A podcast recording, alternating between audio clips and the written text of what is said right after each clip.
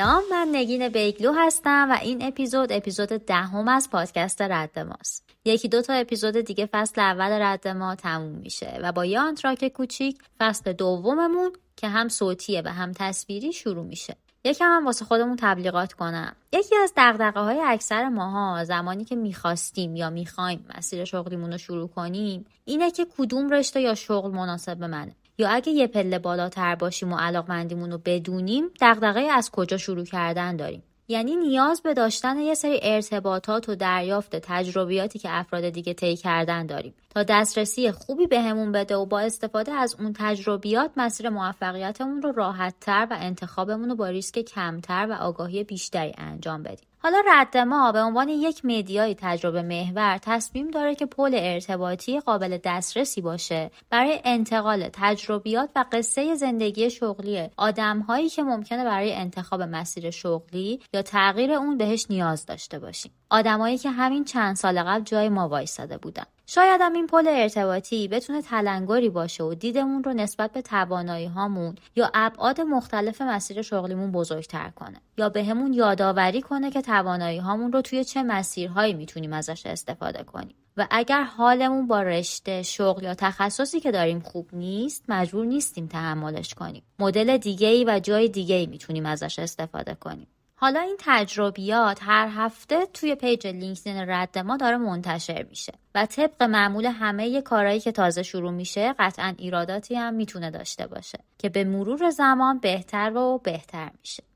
خب بریم سراغ کار خودمون. توی این اپیزود می‌خوایم راجع به فرهنگ سازمانی صحبت کنیم. می‌خوایم ببینیم دقیقا فرهنگ سازمانی یعنی چی از کجا میاد چجوری میسازنش و در کنارش حالا مثال ها یا تجربیاتی که خودم داشتم یا از طریق بقیه به هم انتقال داده شده رو هم عنوان می‌کنم. فرهنگ سازمانی از اون موضوعاتیه که به نظر من ساخت و اجراش خیلی گنگه. در واقع فرهنگ یک مفهوم مبهمه که اغلب جنبه تعریف نشده یک سازمان یا شرکته. درسته که از نظر آکادمیک ادبیات گسترده‌ای بابت این موضوع وجود داره. راجع به فرهنگ سازمانی وجود داره. اما هیچ تعریف صد درصدی هم از فرهنگ وجود نداره. ولی حرف راجع بهش زیاده. یعنی چی؟ یعنی مثلا میگیم که داریم روی فرهنگ سازمانیمون کار می‌کنیم. ولی نمی‌دونیم یا نمیگیم دقیقا داریم چی کار می‌کنیم. یا توی آگهی استخداممون برای جذب متخصص منابع انسانی می‌نویسیم که ساخت فرهنگ سازمانی. یعنی یکی از مسئولیت‌هاش اینه. ولی نمی‌دونیم دقیقا کدوم فرهنگ رو باید بسازه. یا میایم میگیم فرهنگ کاری فلان شرکت خیلی خوبه ولی نمی‌دونیم دقیقا این فرهنگ شرکته که داریم راجع بهش حرف می‌زنیم. یا صرفا چون اخلاق مدیر مستقیممون خوب بوده داریم میگیم فرهنگ اون شرکت خوبه. یا شعارهایی که راجع به فرهنگ سازمانیمون می‌سازیم ولی در واقعیت داریم چیز متفاوتی رو خلق یا تجربه می‌کنیم که اصلا هیچ ربطی هم به اون فرهنگه یا اون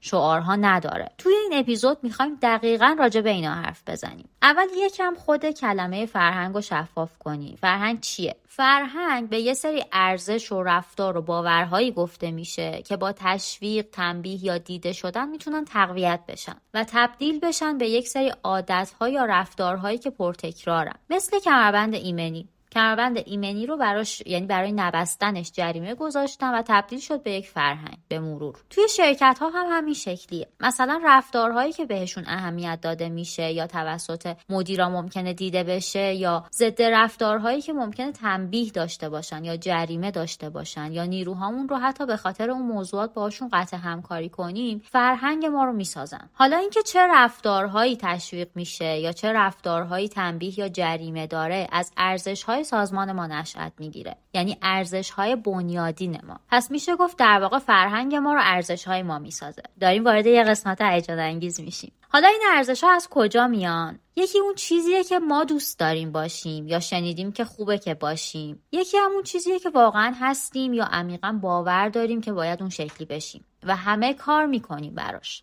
ارزش ها هم از همینجا میان. از اون چیزی که واقعا هستیم یا واقعا می‌خوایم باشیم. و واقعا هم داریم به سمتش حرکت می‌کنیم. این واقعا که هی دارم تکرارش می‌کنم باید واقعی با...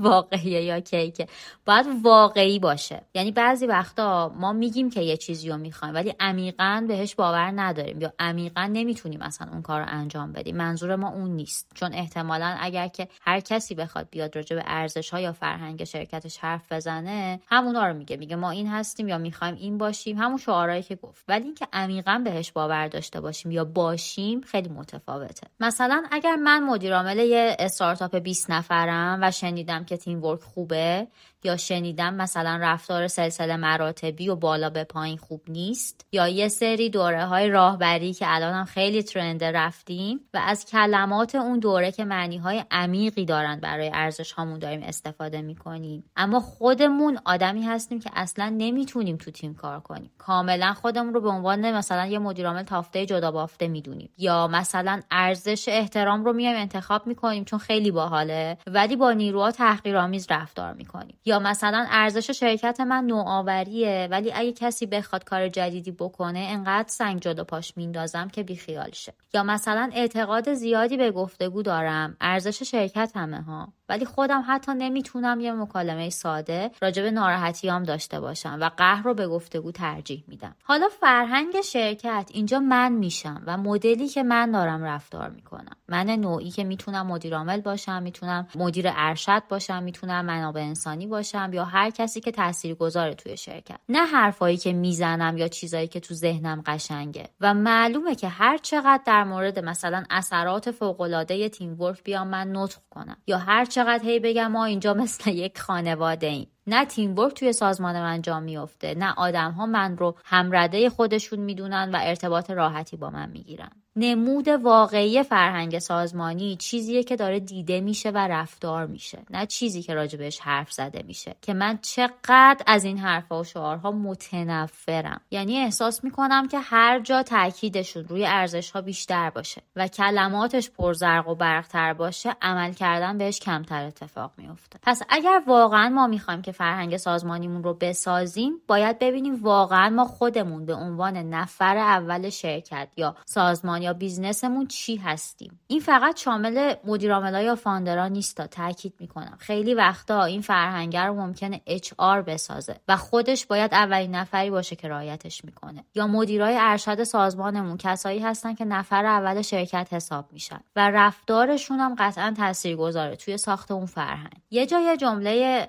قشنگ دیدم راجع به همین فرهنگه که می‌گفت رهبرای شرکت های موفق فرهنگ سازمانی خودشون رو هر روز زندگی می‌کنن و تلاش می‌کنن تا هویت فرهنگی خودشون رو بتونن به نیروهاشون انتقال بدن. یعنی چیزی که عملا توی شرکت های ما یعنی توی اکثر شرکت های ما اتفاق نمیفته یعنی وقتی میری مثلا آرزه یابی می‌کنی یا مشکل رو می‌خوای ببینی چیه که این فرهنگ شکل نمی‌گیره می‌بینی همون بالاست. یعنی یا مدیر است یا فاندر است یا مثلا مدیر یعنی مدیرای ارشد یه سری از تیمان که اصلا اون فرهنگ رو رعایت نمی‌کنن. اصلا براشون ارزشمند نیست. اصلا اعتقادی بهش ندارن. خب معلومه که اون فرهنگ ساخته نمیشه توی شرکت ما. یعنی در واقع اگر ارزش یا رفتاری هست که خودمون یا نفرات اول شرکتمون ندارنش اما می‌خوایم بسازیمش بیایم از خودمون بپرسیم که واقعا و عمیقا باور داریم که باید در مورد خودمون تغییر ایجاد کنیم و باید رفتارهامون رو توی اون مسیر تقویت کنیم. یا خیلی ساده تر اگه بخوایم بگیم حاضریم بهاش رو تمام و کمال بپردازیم. مثلا فرض کنیم که تعهد جزو ارزش های مثلا بنیادین سازمان ماست. و ما اعلام کردیم که بعد از قطع همکاری تا یک ماه بعد تصفیه حساب نیروهایی که حالا رفتن رو انجام میدیم. واقعا حاضریم در هر شرایطی حرفمون رو زیر پامون نذاریم. حاضریم در هر شرایطی به قولهایی که به حالا مشتری هامون یا نیروهامون میدیم متحد بمونیم و هیچ جوره زیرش نزنیم. حاضریم حتی ضرر بدیم اما متحد به قولهامون بمونیم. همینجا توی پرانتزم بگم و البته قطعا هم می‌دونیم که فرهنگ سازمانی صرفا توی مواجهه با افراد توی سازمان یا شرکتمون یعنی نیروهامون نیستا. ارزش های ما در واقع بخش مهمیش توی ارتباط با مشتری های ماست. یعنی اگر تعهد جزو ارزش هامونه مثلا تیم کال سنتر ما حق نداره مشتری رو سر بدونه یا جواب سربالا بهش بده. باید متحد باشه تا پیگیری کنه. تا به طور کامل اون مسئله حل بشه. و بقیه اعضای شرکت باید متحد باشن که در مورد مسئله هایی که سمتشون میاد تمام و کمال پاسخگو باشن. یعنی این شکلی نیستش که فقط یک تیم یا یک قسمتی از شرکت اینجوری باشه یا فقط مثلا شرکت نسبت به نیروها این تعهد رو داشته باشه یا اون ارزش رو رعایت کنه.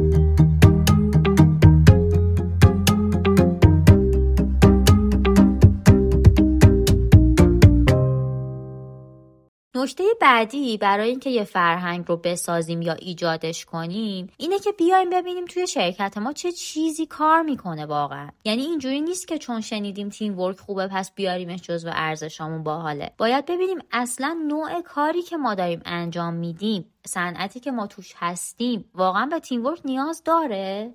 اصلا میشه اجراش کرد؟ مثلا می‌خوایم یه سازمان مسطح و بدون سلسله مراتب داشته باشیم. چون شنیدیم خوبه. اما سازمان ما یا نوع صنعت ما کاملا یک رفتار مثلا چجوری بگم سلسله مراتبی و مثلا تمرکز توی تصمیم گیری توی سطح بالا و اینا رو میطلبه. یا حتی خیلی وقتا خودمون حضور بدون سلسله مراتب آدما رو کنارمون اصلا نمی‌تونیم قبول کنیم. یعنی میایم یه ساختار فلتی رو درست می‌کنیم ولی اون سلسله مراتبه رو داریم توش اجرا می‌کنیم. یعنی عملا آدم ها رو گیج می‌کنیم. و خب معلومه که نارضایتی به وجود میاد تناقض به وجود میاد و نتیجه معکوسی هم داره. حالا یه چیز دیگه که کنار این خیلی مهمه یعنی جدا از اینکه بیایم ببینیم ارزشهایی که داریم انتخابشون می‌کنیم یا در واقع اون کلماتی که داریم به عنوان ارزش انتخاب می‌کنیم با صنعتمون شرکتمون مدل خودمون یکی هست یا نه اینه که بیایم فرهنگ جامعه یا کشوری هم که توش داریم زندگی می‌کنیم. یعنی ایران عزیزمون رو در نظر بگیریم. چون مخصوصا توی بچه های منابع انسانی اینجوریه که ما خیلی از بنچمارک هامون توی یعنی از کشورهای خارجیه. حالا هر چیزی که می‌خونیم هر چیزی که سرچ می‌کنیم از هر چیزی که ایده می‌گیریم مال یک کشور و یک فرهنگ دیگه ایه و قاعدتا اگر که ارزش هامون رو بر اون اساس بخوایم ایده بگیریم ازشون یا بیایم اجراش کنیم شاید به چالش بخوریم. مثلا ممکنه که یه جا ما ببینیم که یه شرکتی ارزشش رو مثلا برابری نژاد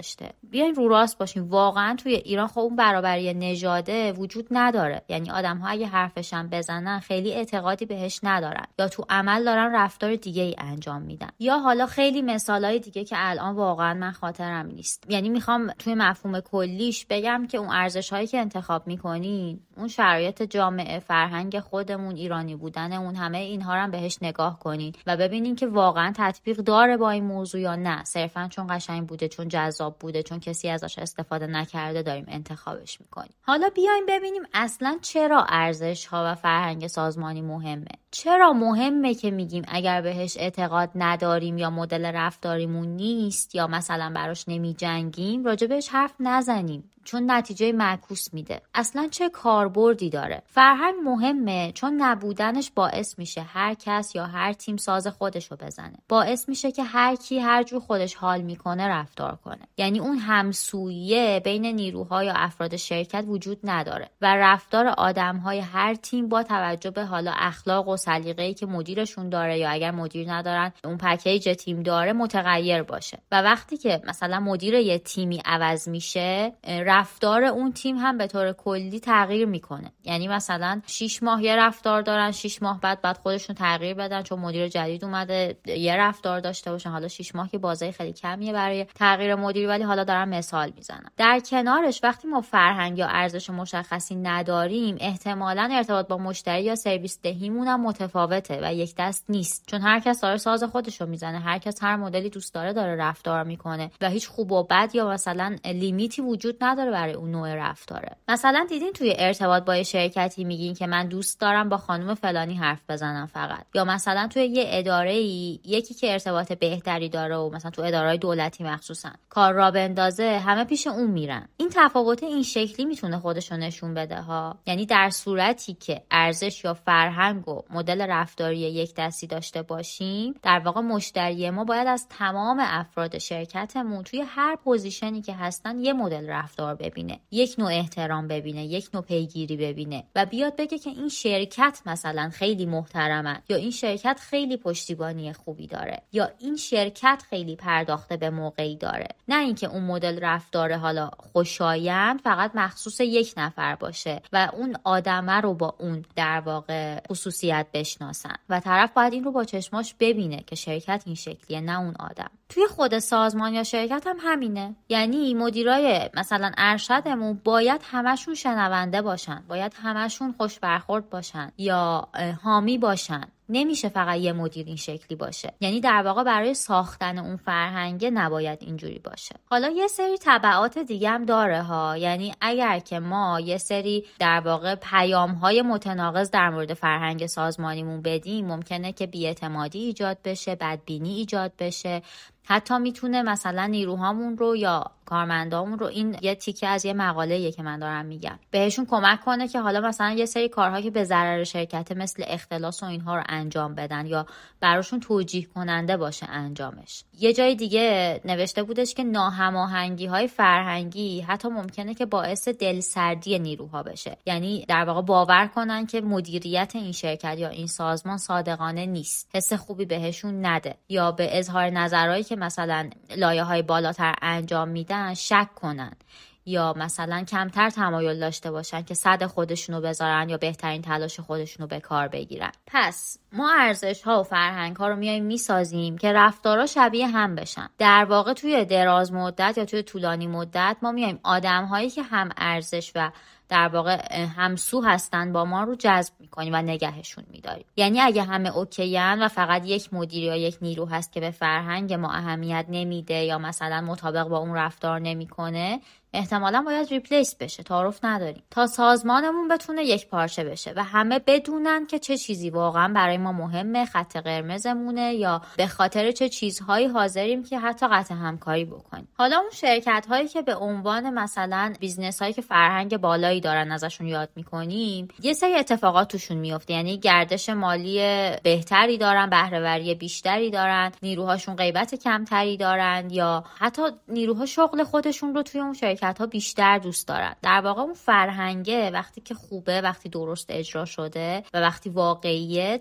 ممکنه که تمام زمینه ممکن که نه حتما تمام زمینه های در واقع business ما رو تحت تاثیر قرار میده و حتی به رشد ما می‌تونه کمک کنه و این خیلی مهمه. حالا یه نکته خیلی مهم دیگه هم اینجا هست. اونم اینه که این یکی شدن فرهنگ رو با تغییر رفت رفتار یا خصوصیت افراد نباید اشتباه بگیریم ما ما نمی‌خوایم مثلا طرز فکر طرف رو عوض کنیم عقیدش رو عوض کنیم نمی‌دونم یا نوع نگاه ها همه شبیه به هم بشه. مگه اینکه این خودش برامون حالا یه ارزش به حساب بیاد که معمولا این شکلی نیست. چون اگر این کار رو بکنیم در واقع داریم اون خلاقیت یا ایده های جدید یا نوع نگاه های متفاوت حالا به مشکلات یا مسائل رو یا حتی قدرت حل مسئله رو داریم میاریم پایین. اینا هیچ کدوم نیست. ما صرفا فقط می‌خوایم یه هممسیری یا همسویی ایجاد کنیم یا بسازیم. توی رفتارهای قالبمون یعنی می‌خوایم همه تعهد داشته باشن همه خلاق باشن همه رازدار باشن. یا همه از حاشیه دوری کنن یا هر چیز دیگه ای و همه اینها فقط توی محیط کاره. ما نمی‌خوایم همه چیز آدم ها رو تغییر بدیم. برای کل زندگیشون.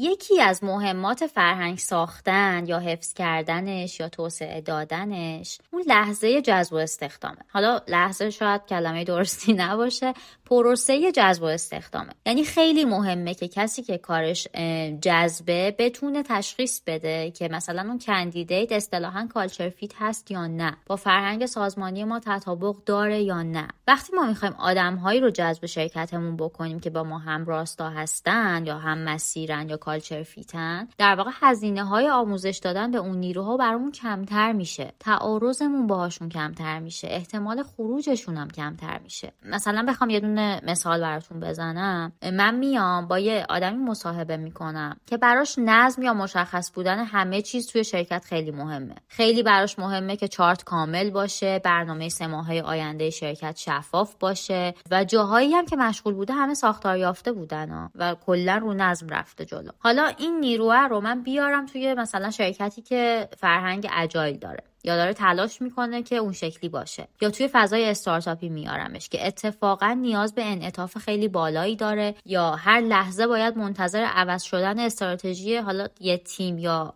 یه line نه و کل بیزینس باشی. و برنامه ها و پروژه ها همینجور هی تغییر می‌کنن توی بازه های کوتاه. خب مسلما این نیرو خیلی زود از شرکت ما جدا میشه. یعنی حتی اگر جدام نشه hang می‌کنه بنده خدا. یعنی برعکسش هم هستا یعنی کسایی که توی مثلا محیط استارتاپی کار کردن قطعا نمی‌تونن توی شرکت هایی که حالا سازمان یافته تر هستن یا حتی سبک و سوی نه سمت و سوی سمت و سوی دولتی دارن کار کنن. یعنی خود من الان جز به همین دسته دومم که این مشکل رو دارم. انقدر استارتاپی کار کردم که دیگه نمی‌تونم خیلی تو شرکت های غیر از استارتاپی دووم بیارم یا کار کنم یا کسل کننده اون محیط برام. حالا یه جاهایی هم این اومدن و رفتن آدما به ما نشون میده که فرهنگمون چه نقطه ضعفایی داره. یعنی از اول اولش که ما خیلی مسلط نیستیم که آدما رو culture fit بخوایم استخدام کنیم. قطعا یه بازه آزمون و خطایی هم داریم. مثلا ما تصمیم می‌گیریم که یه نیروی خیلی قوی و متخصص یا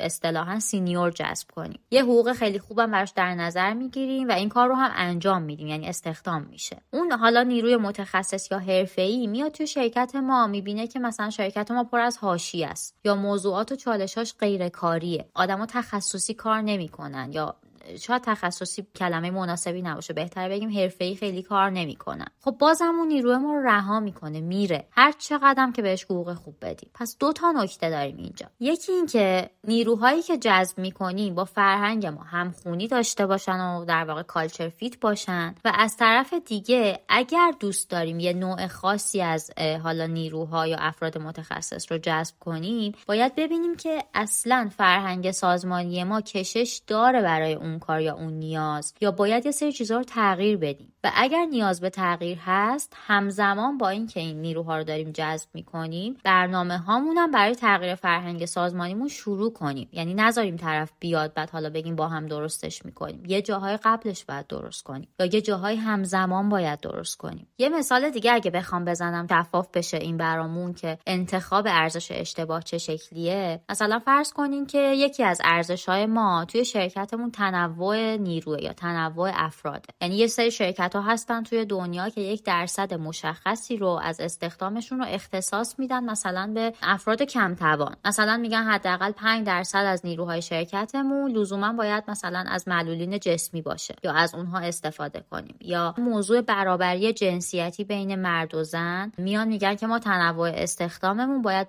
مثلا یه شکلی باشه که این تعادل برقرار باشه توی شرکتمون. و حتی بعضی از مثلا شرکت ها اینو مسئولیت اجتماعی خودشون می‌دونن و این شکلی تنوع رو توی شرکتشون بالا می‌برن حالا وقتی تنوع توی شرکت بالا میره قطعا در کنارش تنوع عقاید یا تنوع نظران بالا میره دیگه. یعنی موضوعات مختلف از جنبه های مختلف دیده میشه و حتی یه جاهایی ممکنه که اگه نتونیم خوب مدیریتش کنیم هر مرج بشه. ولی خب در کنارش یه سری مزایام داره. اینکه خلاقیت ما رو بالا می‌بره خب قاعدتا وقتی که تنوع نظرات رو داریم. حالا اینجا این ماییم که باید تصمیم بگیریم.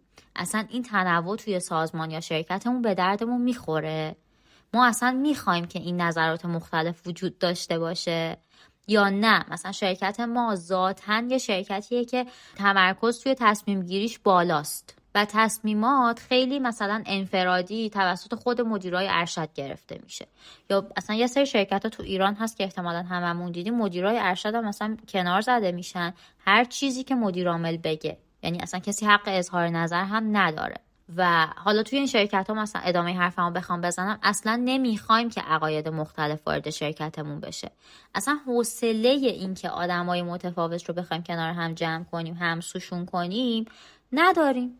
ما نیاز داریم که یک سری نیروی مثلا یک دست در واقع استخدام کنیم همه شکل هم باشن. به نظر عجیبه ها ولی واقعا فرهنگ سازمانی همینقدر می‌تونه تاثیر بذاره روی جزئیات مثلا موضوعات مهمی مثل استخدام ما. پس بازم باید تاکید کنم خیلی مهمه که ما فقط اینجوری نباشیم که فلان کلمه خیلی قشنگه پس بیاریمش توی فرهنگ سازمانیمون یا فلان شرکت که حالا شرکت ساختار یافته یا خیلی حالا برند کارفرمایی خوبی داره. چون این شرکت رو داره ما هم شبیهش رو داشت چون این فرهنگ رو داره ببخشید ما هم این رو داشته باشیم یا این ارزش رو چون انتخاب کرده ما هم داشته باشیم و واقعا باید با خودمون صادق باشیم. ببینیم ما چی هستیم واقعا می‌خوایم چی باشیم و چه ارزش هایی رو حاضریم حتی با بهای سنگین توی شرکتمون تثبیتش کنیم.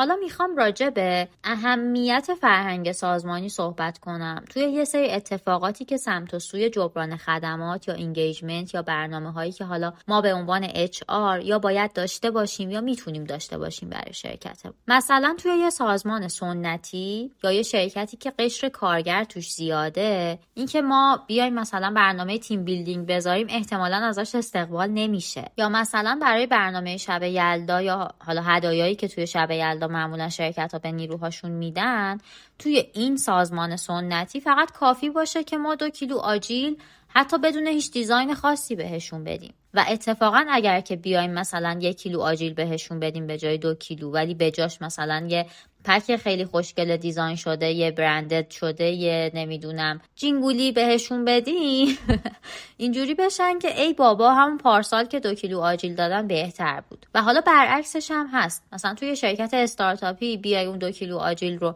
همینجوری بدون هیچ دیزاین و یا یه ذره سلیقه حتی بخوای به خرجم ندی بهشون بدی میان میگن که این چیه چرا خوشگل نیست فلان شرکت اینجوری کرد. یعنی می‌خوام بگم فرهنگ این هم تاثیر داره. و فرهنگ سازمانی اگر واقعا برای ما اهمیت داشته باشه حتی توی این اجراهای ریز و جزئی هم گنجونده میشه و اثر می‌ذاره. و خیلی مهمه که ما فرهنگمون رو بسازیم بشناسیمش و برای اینکه نیروهامون رضایت بیشتری داشته باشن اون فرهنگ رو توی تمام کارهامون در نظر بگیریم. مثلا توی یکی از تجربه هایی که حالا محمد رضا برای شب یلدا داشت و تعریف کرده بود این بودش که خواستن که پک یلدا بدن و یکی از ارزش های شرکتشون این بود که برای جامعه هم مفید باشه و بتونه سطح زندگی حالا مثلا افراد جامعه رو بهبود بده. برای پک یلدا از شرکتی که کارکناش خانمای سرپرست خونوار بودن اومدن خرید کردن و یه کارت پستال هم حالا داخلش گذاشتن و توضیح دادن که این پک ها از کجا تهیه شده و اینا. و خیلی فیدبک های مثبتی گرفتن. خیلی از همکاراشون خوشحال شدن از این کار و استقبال کردن ازش. ولی خب این کار رو احتمالا اگر توی یه شرکت یا یه صنعت دیگه ای که فرهنگ متفاوتی داشته انجام می‌دادن شاید تاثیرگذار نبوده. شاید feedback منفی می‌گرفتن. شاید اصلا تمسخر می‌کردن یا هر رفتار متفاوت دیگه ای یا تجربه ای که من داشتم در گذشته توی یکی از شرکت ها اینه که یه برنامه ای رو مثلا می اومدیم برای بهبود ارتباطات یا جلوگیری از حالا یک نواختی کار طراحی می کردیم ممکن بود حالا بازی باشه event تفریحی باشه یا هر چیز دیگه ای که یه ذره سمت و سوی غیرکاری داشته باشه. همه هم استقبال می‌کردن توی شرکت. ولی در حین اجرا حالا یکی از مدیرای ارشد یا چند تاشون. انقدر به قول معروف زهر مار می‌کردن اون برنامه رو که نیروها اصلا معذب می‌شدن توی اون فضا و دفعه بعد قطعا شرکت نمی‌کردن. حالا مشکل کجا بود؟ فرهنگ اون بازی یا اون برنامه تفریحی در واقع توی شرکت ما وجود نداشت و خودمونم مثلا به عنوان مدیر ارشد اعتقادی بهش نداشتیم. فقط چون شنیده بودیم که شرکت ها این کار رو می‌کنن آی ببین فلان شرکت مثلا فلان بازی رو کرده فلان شرکت اینجوری کرده یا باحاله انجامش میدیم و خب قطعا توی اجرا داریم گند می‌زنیم. بعد سوال پیش میاد که چرا انگیجمنت اومده پایین؟ چرا بچه ها همراه نیستن؟ چرا همه فس شدن؟ و هزار تا چرای دیگه که آخرش جوابش می‌تونه همین فرهنگ نداشته یا اشتباه انتخاب کردن ارزش ها باشه. حالا اینکه میگم ما ما اینا مسببش واقعا ما نب... یعنی من نبودم. اول خودمو بری کنم از این قضیه. نشوخی می‌کنم. احتمالا من هم یک جاهایی یک سری اشتباهات داشتم یا توی اجرا مشکلاتی داشتم که نمی‌تونم بگم که مقصر من نبودم. بالاخره منم داشتم تجربه می‌کردم و اگر اون اتفاقات نمیافتاد الان من نگینه الان نبودم که بخوام اینجا این حرفها رو بزنم یا این تجربیات رو انتقال بدم. حالا بیایم بریم سراغ یه سری کارهای یکم استراتژیک تر مثلا ارزش شرکت ما تعهده. یکی از زیر مجموعه های تعهد هم میشه پایبند بودن به خروجی و نتیجه. اینا مثاله ها پس وقتی که نتیجه گرا بودن برای ما مهمه میایم تصمیم می‌گیریم که ارزیابی عمل کرد داشته باشیم و حالا میزان خروجی تیم های مختلف رو بیایم اندازه گیری کنیم و حد اقلش اینه که مدیرای ارشدمون رو پاسخگو کنیم در برابر خروجی هاشون یا مثلا اگر که رشد نیروها برای ما ارزش حساب میشه و ادعا می‌کنیم که این موضوع برامون مهمه. و نمی‌خوایم مثلا همکارامون درجا بزنن پس آموزش توی شرکت ما خیلی مهم میشه. اینکه ارزیابی عملکردمون منجر بشه به بهبود عملکرد نیروها مهم میشه. طراحی یه مسیر شغلی برای نیروها خیلی مهم میشه. اینکه شرایط ارتقا گرفتن نیروها توی شرکتمون برای افرادی که حالا عملکرد خوبی دارن مهیا باشه اینم مهم میشه. فرهنگ شرکت ما یا فرهنگ سازمان ما حتی توی نحوه خروج نیروها و نحوه خدافزیشون با ما هم اثر می‌ذاره. یعنی چند تا مثال دیگه هم می‌تونم بزنم. یعنی من تجربه اینو داشتم که توی یک شرکتی کار کردم که اصلا شفافیت توش وجود نداشته و کلا فرهنگ سازمانی این شکلی بوده که هر کس فقط کار خودش رو انجام بده و دیگه کار نداشته باشه توی بقیه سازمان چه اتفاقی داره میفته تو این شرکت پیش اومده که یک بار یک مدیری دیگه مثلا بعد از عید نیومد. بعد گفتن بچهش مریض شده نمیاد چند روز. بعد تازه به تیمش خبر دادن که دیگه قرار نیاد. بعد تازه ما از بچه های اون تیم شنیدیم که دیگه مدیرشون نمیاد. یعنی در این حد از اون منتشر شدن اطلاعات توی شرکت جلوگیری می‌شد. حالا مقابل این چی میشه؟ وقتی ما برامون مهمه که نیروها در جریان اتفاقات شرکت قرار بگیرن وقتی قرار باشه از کسی خدافزی می‌کنیم یه برنامه خدافزی ترتیب میدیم. حتی دلیل خروج اون فرد رو باید اعلام کنیم. حتی اگر شرکت بزرگ باشه و نتونیم که تک به تک اعلام کنیم یا توی یک برنامه دست جمعی این کار رو بکنیم ایمیل بزنیم. و خروج افراد رو اعلام کنیم. دیگه چه چیزایی می‌تونه تاثیر بذاره روی این فرایند؟ مثلا ما ادعا می‌کنیم که آدما برامون مهم و ارزشمندن. وقتی می‌خوایم از کسی خدافزی کنیم تو اون برنامه خدافزی ازش قدردانی می‌کنیم.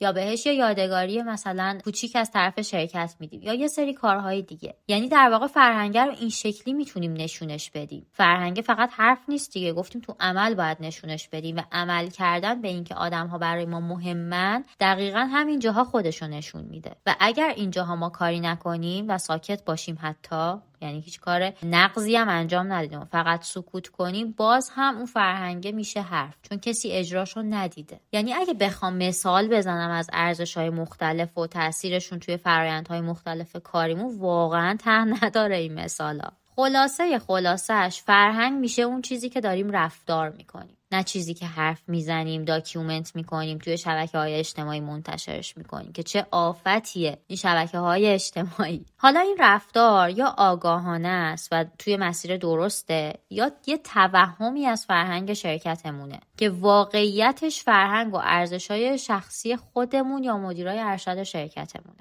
یعنی ما فکر می‌کنیم که یه فرهنگ داریم. در واقع خصوصیت های اخلاقی خودمونه. اما امیدوارم تا اینجا جا افتاده باشه که چرا فرهنگ سازمانی مهمه چه تاثیراتی ممکنه بذاره توی شرکتمون کجاها می‌تونیم ببینیم که واقعا فرهنگ درست و مناسبی داریم یا نه یا داره مثلا فرهنگمون درست و مطابق با ارزشامون ساخته میشه و رفتار میشه یا حتی برخلافش.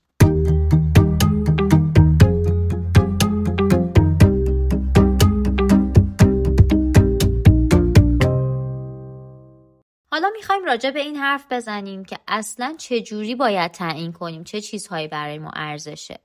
و فرهنگ ما باید چه ارزشهایی داشته باشه؟ یک سری مدل وجود داره برای این کار که میشه ازشون کمک گرفت. مدل هایی که ارزش های مشخصی اومدن تعیین کردن و گفتن که اگر می‌خوایم فرهنگ سازمانی خوبی داشته باشین مثلا این موارد رو به عنوان ارزش می‌تونید تعیین کنید.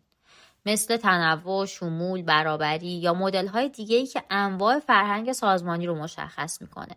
مثلا فرهنگ سازمانی قبیله ای، سلسله مراتبی، نتیجه محور و حالا چیزهای دیگه. و میگه که باید یکی از اینا رو یعنی یکی از این انواع رو جا بندازین توی شرکتتون. اما از نظر من روش بهتر اینه که ببینیم کدوم یکی از این ارزش ها برای ما کار می‌کنه و می‌تونیم بهشون متعهد باشیم و اونا رو انتخاب کنیم و تلاش کنیم که این ارزش ها فرهنگ ما رو بسازن. حالا چجوری این ارزش ها برای ما کار می‌کنن؟ یعنی چجوری ببینیم که اصلا این ارزش ها برای ما کار می‌کنن یا نه؟ اول از همه باید از رأس شرکت شروع کنیم. یعنی حالا ممکنه هیئت مدیره و مدیر عامل باشه یا مدیرای ارشد باید بفهمیم که چه چیزهایی برای این آدم ها جزو ارزش ها محسوب میشن.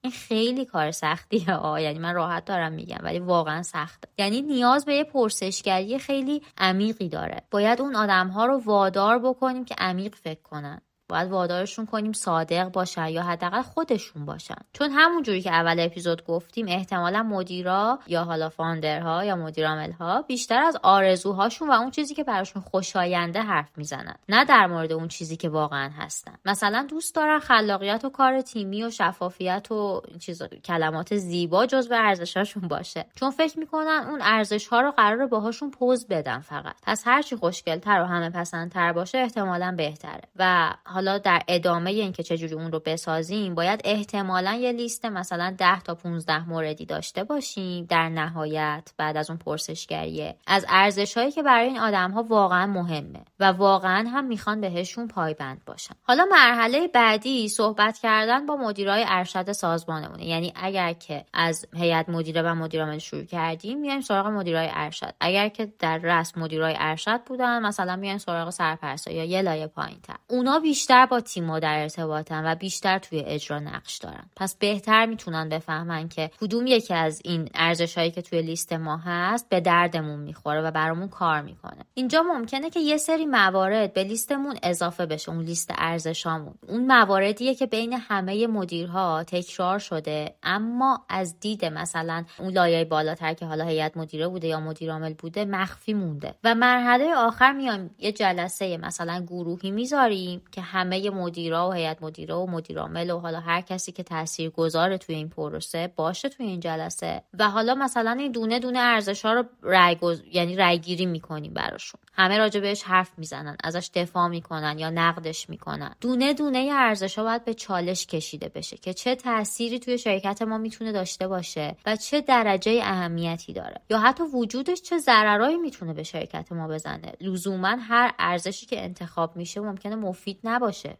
یعنی اگر درست انتخاب نشده باشه در واقع. و در نهایت بعد از همه این بحث و گفتگوها و جلسات و پرسشگری و اینها میایم سه تا پنج تا ارزش رو به عنوان ارزش های بنیادین انتخاب می‌کنیم که ما با اونها شناخته بشیم و فرهنگ شرکتمون رو بسازه و بریم روی اونها کار کنیم. چیزی که مهمه اینه که بیشتر بودن ارزش های ما با حال و خفن بودن ما رو نشون نمیده. یعنی اگر که به جای سه تا پنج تا بیایم ده تا ارزش انتخاب کنیم تا ارزش انتخاب کنیم و اینو هی بیشترش کنیم این اصلا خوب نیست. یعنی اگر یه شرکتی تعداد ارزشاش زیاد بود به معنی اینه که نمی‌تونه واقعا همش رو اجرا کنه و احتمالا شعار و حرف خیلی پررنگتر از عمل و رفتاره. چون ساختن اون یعنی در واقع اجرا کردن اون سه تا پنج تا ارزشی هم که الان داریم راجبش حرف می‌زنیم ممکنه سالها طول بکشه.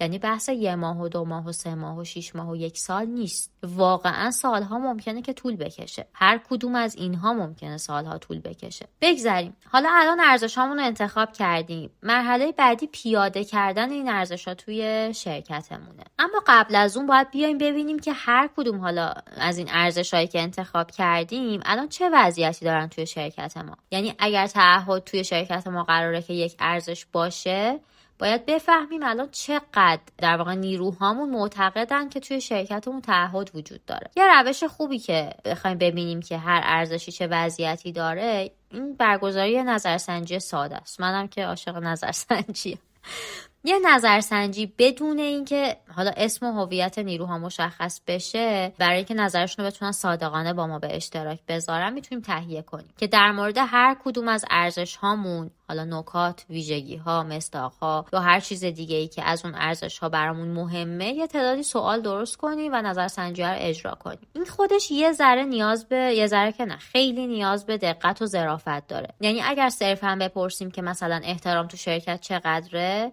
وقتی اصلا احترام تعریف نشده و آدما ازش خبر ندارن قطعا سوال خوبی نیست و جواب درستی هم بهمون نمیده. این تعریف خیلی مهمه ها. یعنی شرکت ها در اکثر مواقع میان زمان و پول قابل توجهی رو برای درست کردن یه فرهنگ پرداخت می‌کنن یا حتی سرمایه گذاری می‌کنن. اما اون خروجی که باید بگیرن و نمی‌گیرن بابت هزینه ای که کردن. مخصوصا اگر که مثلا سرپرستا مدیرای اجرایی یا نیروهایی که حالا توی لایه های بالاتر هستند یا حتی لایه های پایین تر برداشت های متفاوتی از اون فرهنگ شرکت دارن. یعنی در واقع ما به عنوان اجرا کننده یا به عنوان حالا کارفرما باید مطمئن باشیم که فرهنگمون ارزش هامون کامل به همه منتقل شده تعریف شده. تا وقتی که داریم براش هزینه می‌کنیم حالا چه زمان باشه چه مالی باشه بتونیم خروجی خوبی ازش بگیریم. حالا بر فرض اینکه توی شرکتمون همه چیز تعریف شده سوالات هم دقیق پرسیده شده. الان می‌تونیم بفهمیم که وضع موجودمون چیه. و ببینیم وضعیت مطلوب حالا برامون چیه. و ببینیم که تغییراتی که باید ایجاد بکنیم برای بهبود این ارزش ها توی شرکتمون تو چه لایه هاییه لایه کارشناسی لایه مدیریت یا اصلا یه سری از فرایند هامون اصلا نیاز به تغییر داره. و حالا اون اقدامات اجراییمون باید به تناسب نتیجهمون تعریف بشه. نکته مهم اینه که این نظرسنجی باید به صورت ای انجام بشه ها. که بتونیم اون بهبوده افت وضعیت یا اصلا تاثیرش رو بسنجیم. بفهمیم مثلا کارهایی که داریم انجام میدیم موثر بوده یا نه. نه یه بار نظر سنجی رو انجام بدیم بگین اینه بعد برین دیگه واسه خودتون. این هی باید هر چند وقت یه بار حالا بر اساس نیازسنجی که ما می‌کنیم ممکنه سه ماه یه بار باشه شیش ماه یک بار باشه سالی یه بار باشه.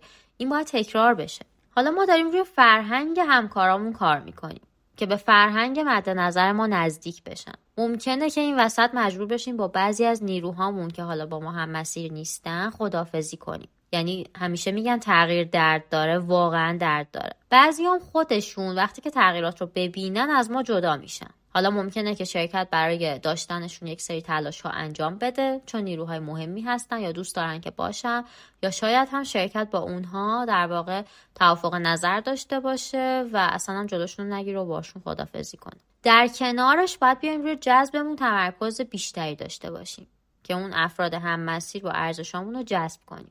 اما اینو یادمون باشه این نیروها لزوما کامل اون چیزی که ما می‌خوایم نیستن ها یعنی کار ما فقط توی جذب تموم نمیشه.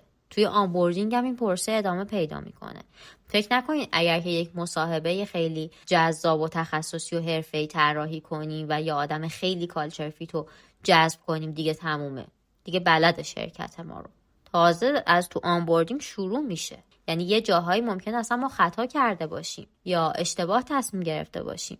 یا اون آدمه واقعا نیاز داشته باشه که یک سری آموزش های دیگه ببینه. در واقع انتخابی که ما کردیم بر اساس حالا ظاهر یا حرفایی که اون آدمه می‌زده و تصوراتی که ما داشتیم بوده. کسایی که میان توی شرکت ما و در واقع استخدام میشن باید بفهمن چه چیزایی برای ما ارزشه یا ما چه فرهنگی داریم. باید براشون تک به تک اینا رو تعریف کنیم. حالا بسته به شرایطمون این کار می‌تونه از طریق ارسال document باشه. که ممکنه یه جاهای تاثیرگذار نباشه ممکنه یه جاهایی باشه یا می‌تونه یه سری جلسات باشه که طی دوره onboarding انجام میشه تو بازه های مختلف. مثلا هفته اول هفته سوم یا مثلا ماه اول ماه دوم. این جلسات هی تکرار باید بشه. و افراد می‌فهمن که منظور ما دقیقا از هر ارزش چیه. یا حتی بهشون feedback میدیم که آقا این مثلا فلان کاری که کردی مغایرت داشته با مثلا ارزش ما یا چه ویژگی های ما مد نظرمونه؟ خود شرکت چه ویژگی هایی داره؟ و این ارزش ها چه مصداق هایی برای ما داره؟ اینا رو همه رو تو مسیر همکاریه توی اون جلسات باید باهاشون شفاف کنیم باهاشون صحبت کنیم بهشون feedback بدیم ازشون feedback بگیریم و اینجوری میشه که اون فرهنگ جا میفته یا آدم باهاش آشنا میشه. حالا همه این کارا رو انجام دادیم. می‌تونیم بگیم که توی یه پروسه یک ساله یا گاه هم بیشتر انتظار بهبود می‌تونیم داشته باشیم. یعنی کمتر از این واقعا امکان پذیر نیست و کم کم این در واقع فرهنگ سازمانمون شکل می‌گیره و نیروهامون با همدیگه همسو و هم مسیر میشن. واقعا این اتفاقی نیست که یه شبه و یه ماه بیفته ها. من خیلی شنیدم این موضوع رو. حالا چه توی مصاحبه ها چه توی تجربه های کاری فول تایم هم چه ای که کارفرما میاد میگه فرهنگ سازمانی رو بساز و توی بازه خیلی کوتاهی هم بساز. واقعا نمیشه. فرهنگ نیاز به تداوم داره نیاز به زمان داره و وقتی که تداوم و زمان داریم و این اتفاق بیفته فرهنگ سازمانی ما تازه میشه یک نقطه قوت برای ما. یعنی چالش های غیرکاری و حاشیه ها به حداقل می‌رسه. افراد از اینکه دارن با شرکت ما کار می‌کنن رضایت دارن یا رضایت بیشتری نسبت به قبل دارن. در نتیجه موندگارترن و فرهنگمون توی فرایند جذبمون نمود پیدا می‌کنه. می‌تونیم آدم های با استعدادتر و حرفه‌ای‌تری رو جذب کنیم. خروجی های شرکتمون بهتر میشه. خروجی منظورم نتیجه کارهاست نه خروجی نیروها. و شرکتمون مسیر توسعه رو با سرعت بیشتری و چالش های کمتری می‌تونه طی کنه. و هزار و یک تاثیر مثبت کوچیک و بزرگ که دیگه یکمش رو گفتیم یکمش هم شما می‌تونید. به عنوان تجربه برای ما بفرستیم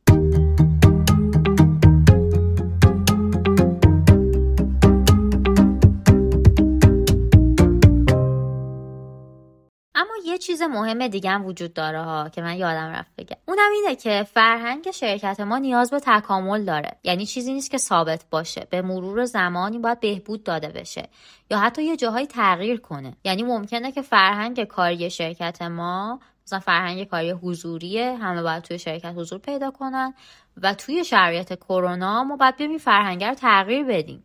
چون برای اینکه بتونیم کارمون رو پیش ببریم یا تعادل بین کار و زندگی یا انتظارات دیگه نیروهامون رو برآورده کنیم این ستینگمون رو یا تغییر بدیم بهش یا بهبودش بدیم یا منعطفش کنیم و دقیقا مسئولیت یک HR یا تیم HR اینه که مطمئن بشه از این فرهنگه که الان وجود داره آیا کافیه؟ آیا نیاز به بهبود داره؟ آیا الان شرایطمون با اون شرایط اولیه‌مون یکسانه؟ اگر تغییر کرده پس فرهنگمون هم باید تغییر کنه حالا ما حواسمون به همه چی هست داریم مانیتور می‌کنیم گذشته رو آینده رو حال و ولی بهتره که توی دوره های مختلف هم مثلا توی دوره سالانه یعنی یک سالیه بار. حالا خیلی هم تون تون نباید این اتفاق بیفته. بیایم از نیروهامون هم بپرسیم. که چه تغییراتی توی فرهنگ سازمانیمون لازمه که انجام بشه. مطمئن باشین جوابهایی که می‌گیرین مسیرتون رو کامل تر می‌کنه. قاعدتا همه ما آدمیم و ممکنه که یه سری نقطه ها یا یه سری موارد رو ما نبینیم. و این نظرسنجیه یا همفکری کردن با نیروها می‌تونه در واقع مسیر ما رو بهتر کنه یا انتخاب های بهتر و موفق تری داشته باشیم. اگر بخوام یه جنبندی داشته باشیم می‌تونم بگم HR نگهبان یا دروازبان فرهنگ سازمانیه. و فرهنگ سازمانی می‌تونه خودش رو به روش های مختلفی نشون بده. مثلا رفتارهای مدیرها یا رفتارهای مدیریتی سبک های ارتباطی که داریم سیگنال هایی که توی شرکت در واقع رد و بدل شده جشن هایی که گرفتیم و در واقع اون فاندرها یا مدیرای ارشد شرکتمون. معمولا تاثیر قابل توجهی روی فرهنگ اولیه شرکت دارن. پس درست انتخاب کردن ارزش ها یا واقع بینانه نگاه کردن بهشون می‌تونه کمک زیادی روی ساخت فرهنگ مناسب برای ما داشته باشه. شرکت هایی که فرهنگ خیلی خوبی دارن و ما می‌تونیم همیشه ازشون مثال بزنیم و حتی دلمون می‌خواد شبیهشون باشیم فرهنگشون چیزیه که براش ارزش قائلن. و دقیقا شرکت هایی که فرهنگ مناسبی ندارن خلاف این عمل می‌کنن. در واقع ما نمی‌تونیم فرهنگ رو تغییر بدیم. فرهنگ نتیجه کاریه که ما داریم انجامش میدیم. و اگر فرهنگ متفاوتی می‌خوایم باید کارهای متفاوتی هم انجام بدیم. ما نمی‌تونیم فرهنگ رو مثلا با یه یادداشت یا یه ایمیل خیلی خوب تغییرش بدیم یا بسازیمش. و باید اون رو توی واقعیت به آدم ها نشون بدیم. و اما این اپیزود از رد ما هم تموم شد و دوباره تشکر می‌کنم از محمد رضا شجاعی به خاطر کمک توی تولید محتوای این اپیزود اپیزودهای قبلی و اپیزودهای بعدی و امیر حسین نژاد به خاطر همه حمایتاش. من مشتاقم و دوست دارم. تجربیات شما رو راجع به فرهنگ موجود شرکتتون یا چالش هایی که برای ساختنش داشتین رو به عنوان یک founder یا منابع انسانی بشنوم یا حتی تجربیات شما رو به عنوان یه همکار نسبت به ارائه یا present ی که از فرهنگ سازمانی توی شرکتتون اتفاق افتاده و رفتاری که عملا انجام میشه یا نارضایتی هایی که براتون به وجود آورده بشنوم شما می‌تونین از طریق ایمیل، لینکدین، اینستاگرام، واتساپ، توییتر با رد ما در ارتباط باشین و این تجربیات رو برای ما ارسال کنید. لینک های مربوط به هر کدوم از راه های ارتباطی هم توی قسمت توضیحات پادکست قرار داده شده و شما فقط کافیه که بخواین تا با ما ارتباط بگیرید اپیزود بعدی رد ما رو هم منتظرش بمونین و حمایت از رد ما رو فراموش نکنید حمایت از رد ما با لایک کردن یا شیر کردن پستاش توی شبکه های اجتماعی یا معرفیش به دوستاتون انجام میشه. مرسی که هستین. مرسی که من رو شنیدین. تا اپیزود بعدی خوب بمونین.